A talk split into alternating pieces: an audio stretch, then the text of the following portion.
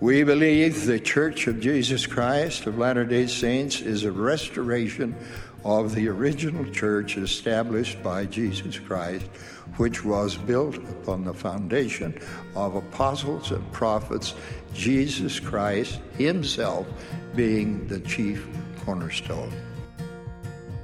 We declare to the world that the fullness of the gospel has been restored to the earth. We declare with boldness that the keys of the priesthood have been restored to man. We declare to the world that this is the day, referred to by biblical prophets as the latter days.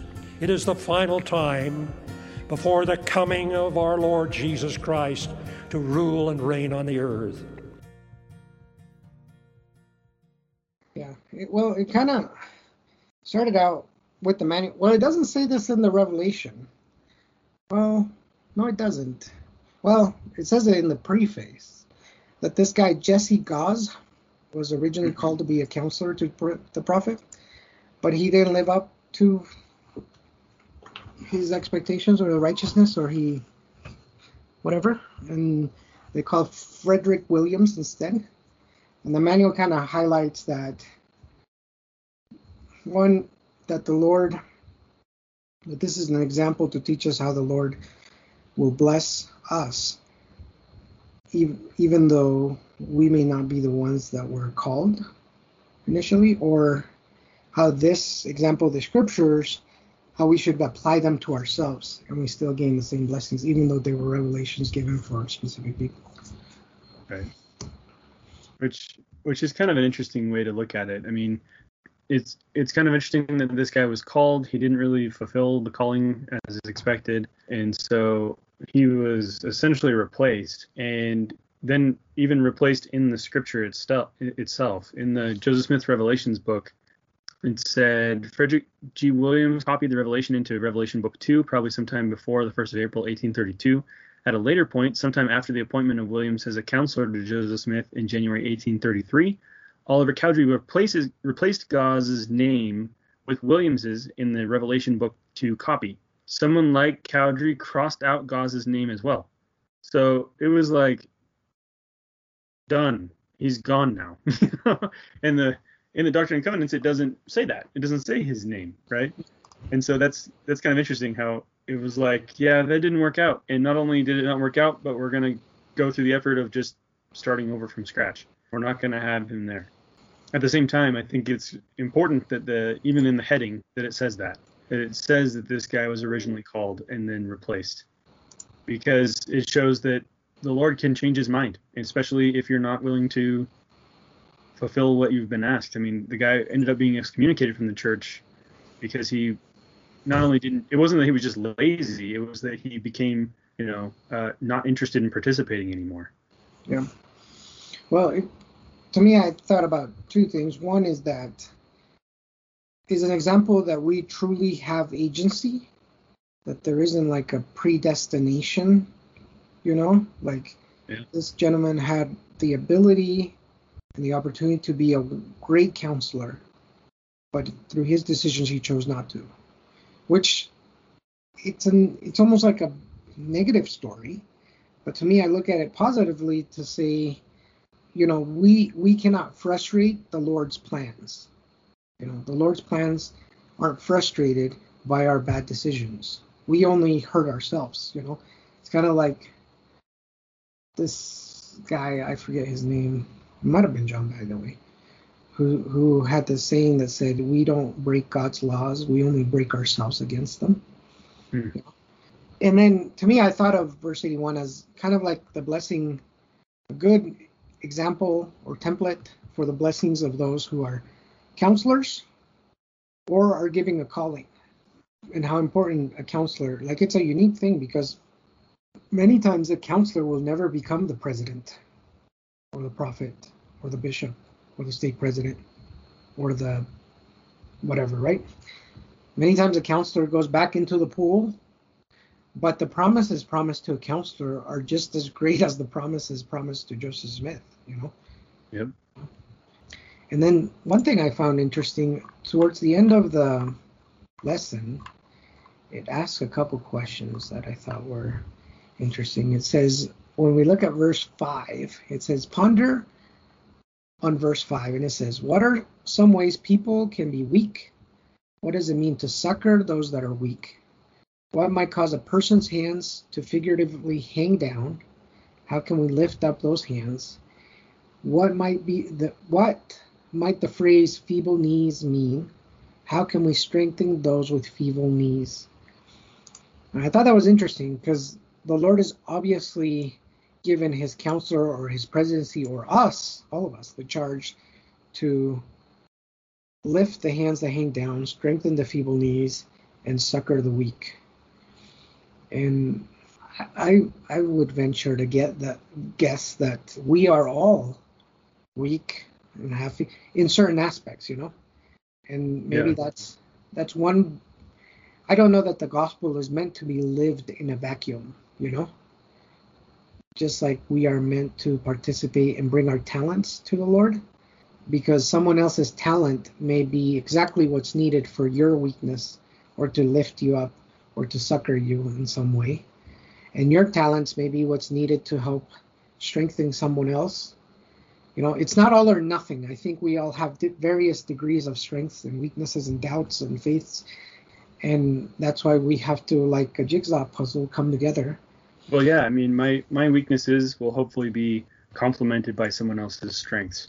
And i don't know. I think that that you see that in presidencies. If you've ever been in a presidency that has worked really well you can see why counselors have been called. That the president maybe doesn't necessarily have a strength with um, organization or with working with people or whatever that their their strength is elsewhere. And so they call counselors that can kind of fulfill those roles in a better way. And then you also look at it i mean it's not necessarily a calling but in your family also in your marriage you know that there's certain things that we've said this in the past maybe you you struggle with or that you're weak in and that your spouse is not. And it's kind of meant to be that way. Everyone that we associate with they have their strengths and weaknesses and hopefully we can bolster each other up Section 82 is is a really important one, mostly because it's the Lord talking to them about forming this bond, right? and he lists the people who are going to be part of it. Uh, Edward Partridge, Newel K. Whitney, A. Sidney Gilbert, Sidney Rigdon, Joseph Smith, John Whitmer, Oliver Cowdery, W. W. Phelps, and Martin Harris in verse 11 to be bound together by a bond and covenant that shall not that cannot be broken by transgression except judgment shall immediately follow in your several stewardships to manage the affairs of the poor and all things pertaining to bis- the bishopric both in the land of Zion and the land of Kirtland. When I was kind of reading the topics about this, uh, I found a, an article in the I think it was in the Revelations in Context.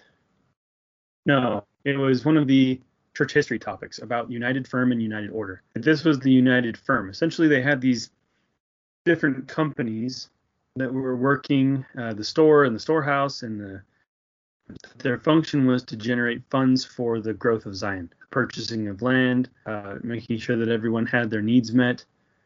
But they were kind of operating independently, and so and so had jurisdiction over that area, and so and so had jurisdiction over this area and this was a way of saying, look, we need to kind of unite these in a common uh, sphere. These need to all be working together now. It's a there's it mentions that there's a lot of confusion between United Firm and United Order. United Order being uh, essentially a a revealed lifestyle uh, to Brigham that later on in time he um, executes with the saints in in Utah of living the law of consecration. And there's similarities between the two, and that's probably the name being similar, uh, the use of the word order interchangeably with the word firm sometimes causes this con- this confusion, but it's not the same thing. The United Firm is not the same as the United Order that was instituted in Utah. Um, they weren't living the law of consecration as much as the United Order did, but it does point out in these scriptures that everyone is to be equal and everyone is to have um, basically all of their needs met. And if there's anything left over, that that should go to the poor. And so I, I think it's interesting how the Lord really wants this to be clear that no one is going to benefit or that the power is not based in what they have. No one's power in the church at this time was going to be based on their wealth. That Joseph Smith was not in charge because he was the wealthiest, right? Um, or that no one could say, well, I bring more to the church, therefore I should have more say. It was, look, everyone put it in there, the bishop will redistribute out accordingly. Here's a weird thought. As I look at this chapter, I wonder, especially because it talks a lot about order, if the order that it's revealed has something to do with the design of it. Because you would think that the United Order or the United, what was it called? Formation? Firm. Firm. They were built on unity, not equality, you know? And then I think this principle of unity is built, the foundation stone, I think it's got to be verse 1, verse 2, and verse 3, which is that inasmuch as ye forgive one another your trespasses, even so I, the Lord, will forgive you. Nevertheless, there are those among you who have sinned exceedingly, yea, even all of you have sinned. Verily I say unto you, beware henceforth, and refrain from sin, lest the sore judgment shall come upon your head. For of him who much is given, much is required, and he who sins against a greater light shall receive greater condemnation. And if I think about those three verses in the sense of like, if if there was going to be almost like a code of ethics, I think this principle of forgiving each other and then personally acting better once you know better has to be key. That you cannot continue like verse 2. You've all made mistakes, you've all sinned, but beware henceforth and refrain from sin. So it's almost like once you come to a knowledge that you have made a mistake, you need to fix it. You cannot continue making that mistake again, you know, because he's saying where much is given, much is required, and who those who sin against greater light receive greater condemnation. Meaning the weight of our actions, if we continue to not to go against what we know is better, we lose more light. We become even more condemned, and it becomes harder. It's almost like a spiraling vortex of negativity, right? As opposed to yeah. like an an exaltation pathway that takes you up. There, there's because I I like everything he says, like in verse seven where he says, "And now Verily I say unto you that I, the Lord, will not lay any sin to your charge. Go your ways and sin no more, but unto the soul who sinneth shall the former sin return. And I'm not looking at sin in the sense of like I broke a commandment, like this specific one commandment. I think in this sense, they're talking about transgressions, about forgiving each other, your mistakes, your weaknesses, your ignorance, you know, because you're having to be united. And that's what ultimately the downfall of these programs is people become greedy and then they don't forgive each other and then they assume someone else and then because they're taking more i'm going to take more. I'm going to take the cream off the top of this butter hmm. before i give it you know. There's always like some ram- way to rationalize you know that that we you know we're not going to be united completely. But he's saying but unto the soul who sinneth shall the former sin return. And I wonder about that because it can't be talking about a specific sin or all sins because we're all going to sin forever. That's why we have the atonement. That's why we have the sacrament.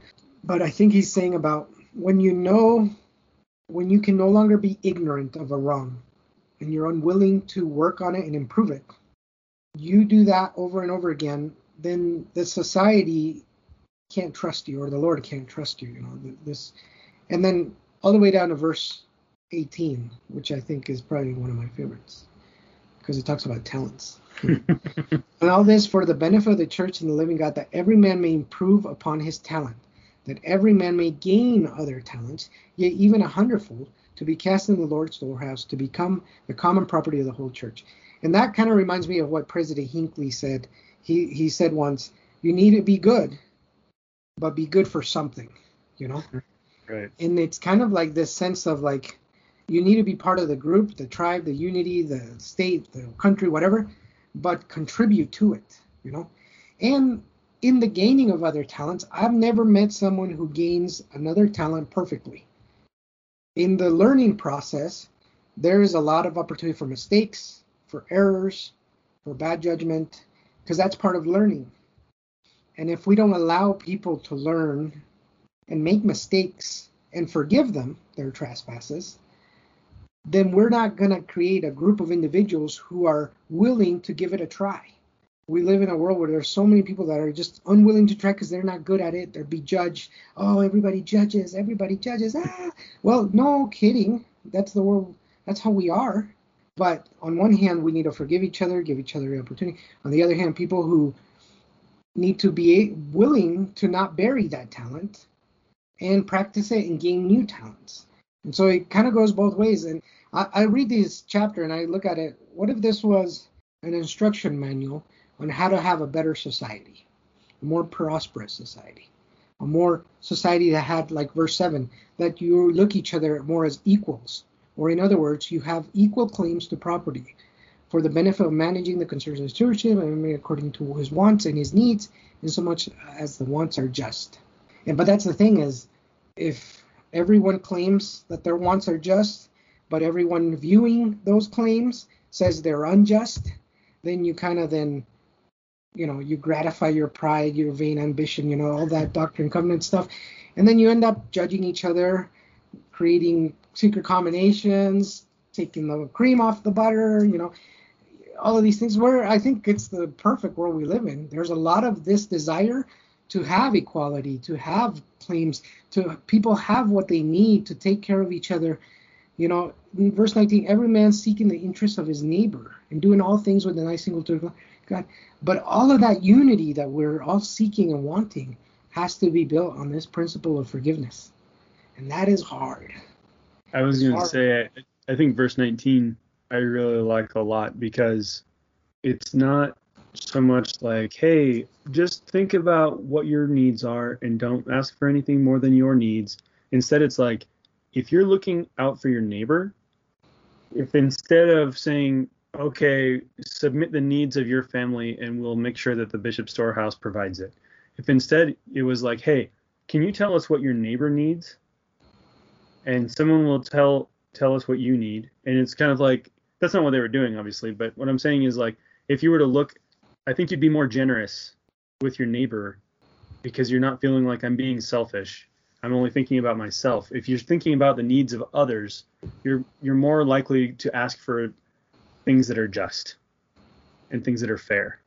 Mm. And you're more likely to have your eyes single to the glory of God because you're not thinking about, okay, what can I get away with or what little extra thing can I get?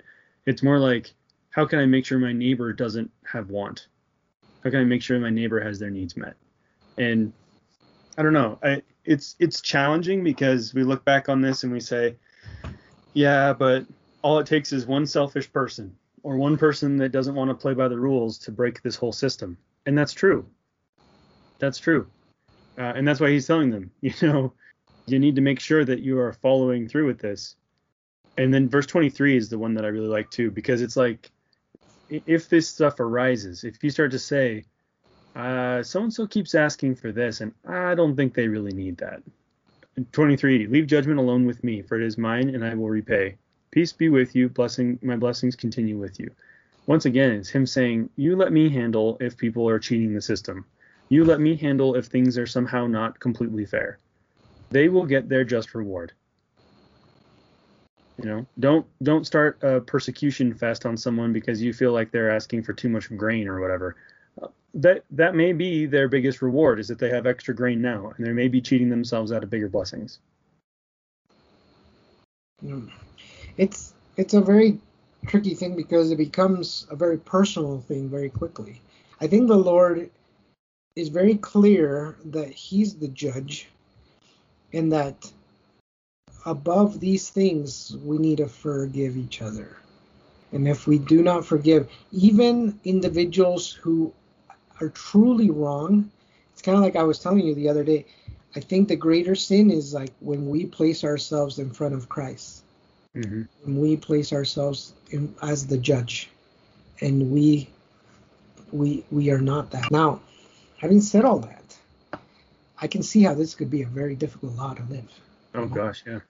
And even today, I mean, we we just deal with our taxes and minimal things we society, and it's still very difficult when you see what the perception of waste or actual waste, you know, or incompetence or you know uh, these things. And, and the saints had they're human just like us.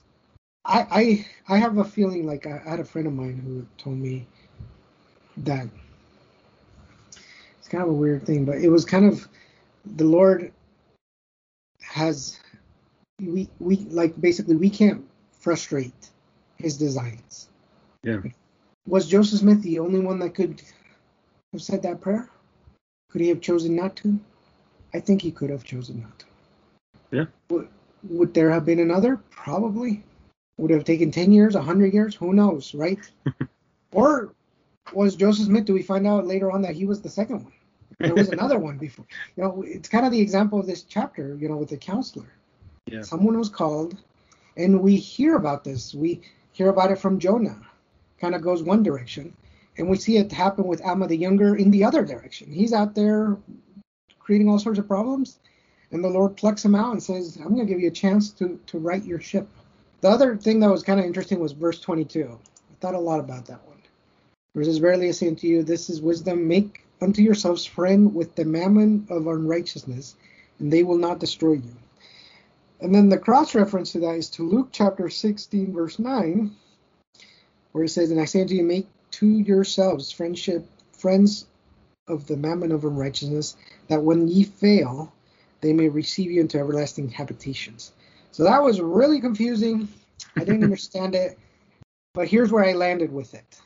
It reminded me that the Lord is saying, well, this is again my opinion. He's saying don't don't fight fire with fire. Let the Lord fight your battles. It's better for you to seek peace and even be friends with your enemies and you will see that they won't destroy you, they'll destroy themselves. I looked up in, in Webster's dictionary, the 1828 version, what mammon meant for them back then, and it meant riches and wealth, which kind of adds to what you were saying. Um, Verily I say unto you, this is wisdom. Make yourself friends with the riches and wealth of unrighteousness, and they will not destroy you. So he's also talking in terms of like temporal wealth that makes sense. You know, like find a way to work in this system. Find a way to manage that wealth and those riches wisely, and it will not destroy you.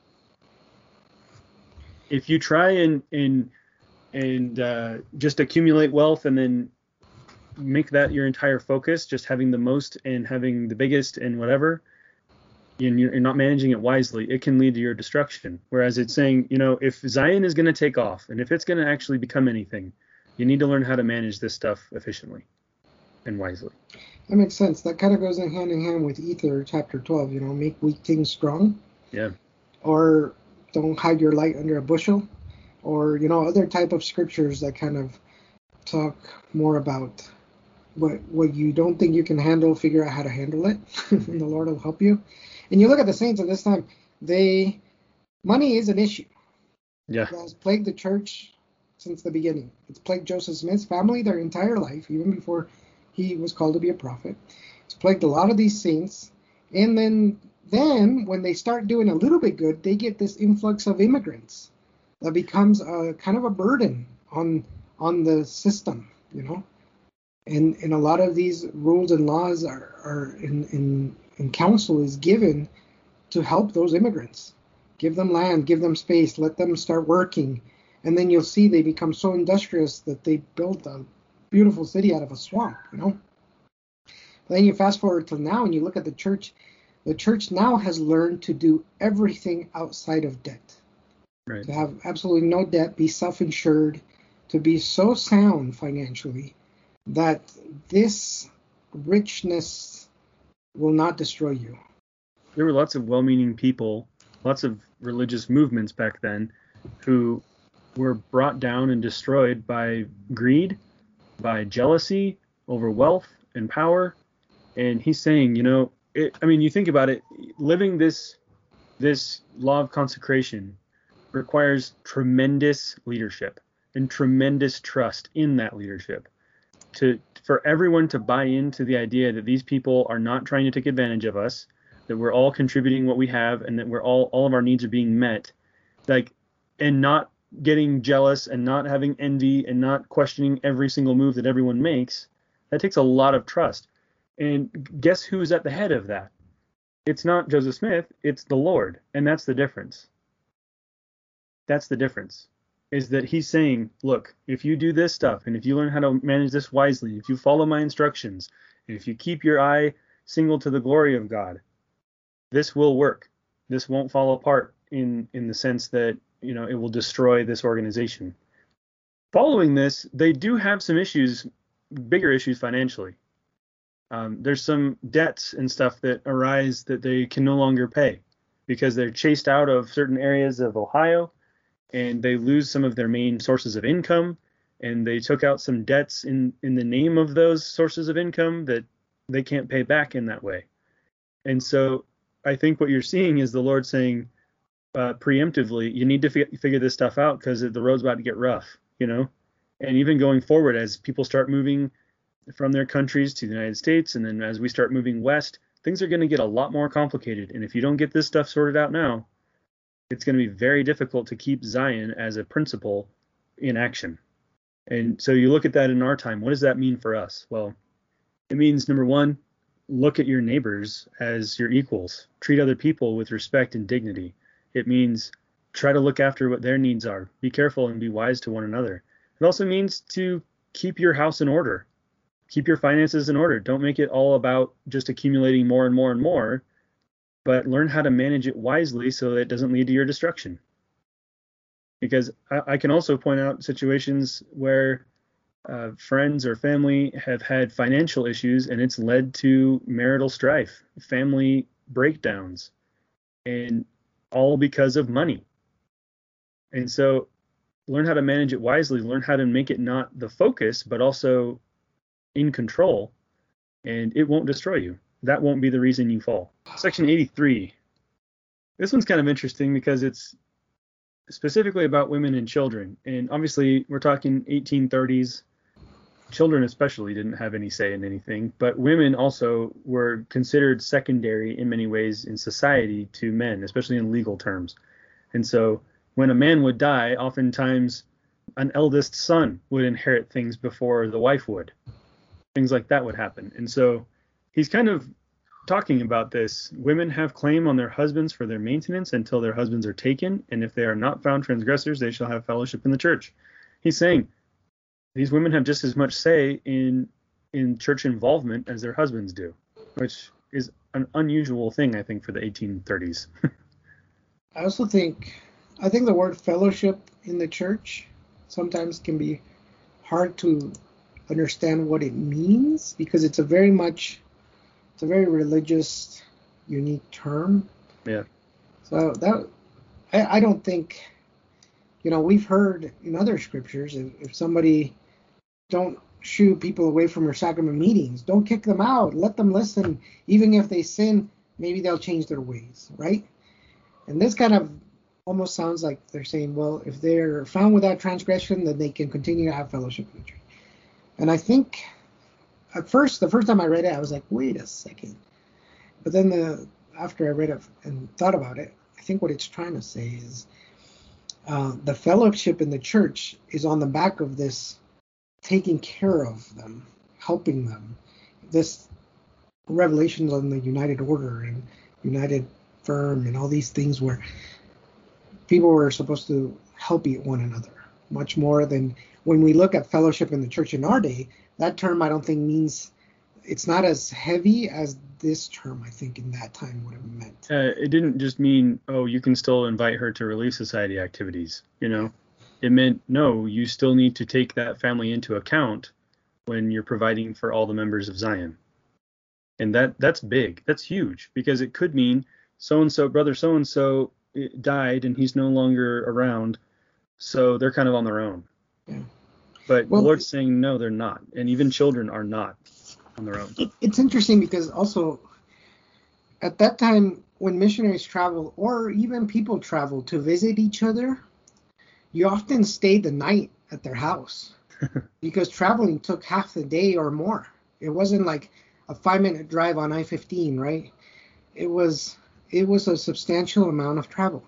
So part of being a good host was having, you know, uh, food for them, even sometimes spare clothing or other things, being able to help them fix their wagon. You know, it, it, it was a lot more in, involved than having a guest nowadays is. You know, Yeah. uh, we we are much more, I think, separated from this aspect of fellowship and community than those individuals in those days were.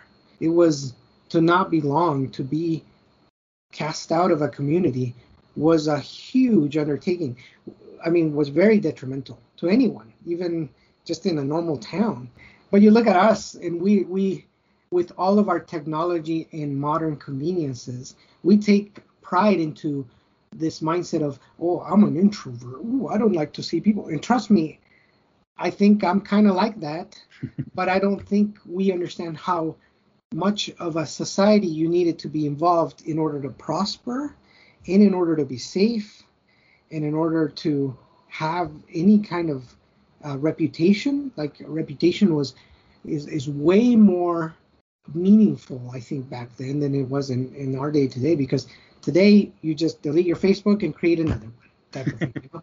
and, Yep. and you go out there and interact with whomever in these days the people you knew in your immediate area was kind of in a way and almost an extended family. I don't know. I was just thinking about that when when it talk is talking about these things where it's saying the storehouse which in previous chapters we've learned that the storehouse is managed by the bishops and the church is where people donate in tithing or tithing offerings or whatever they can right?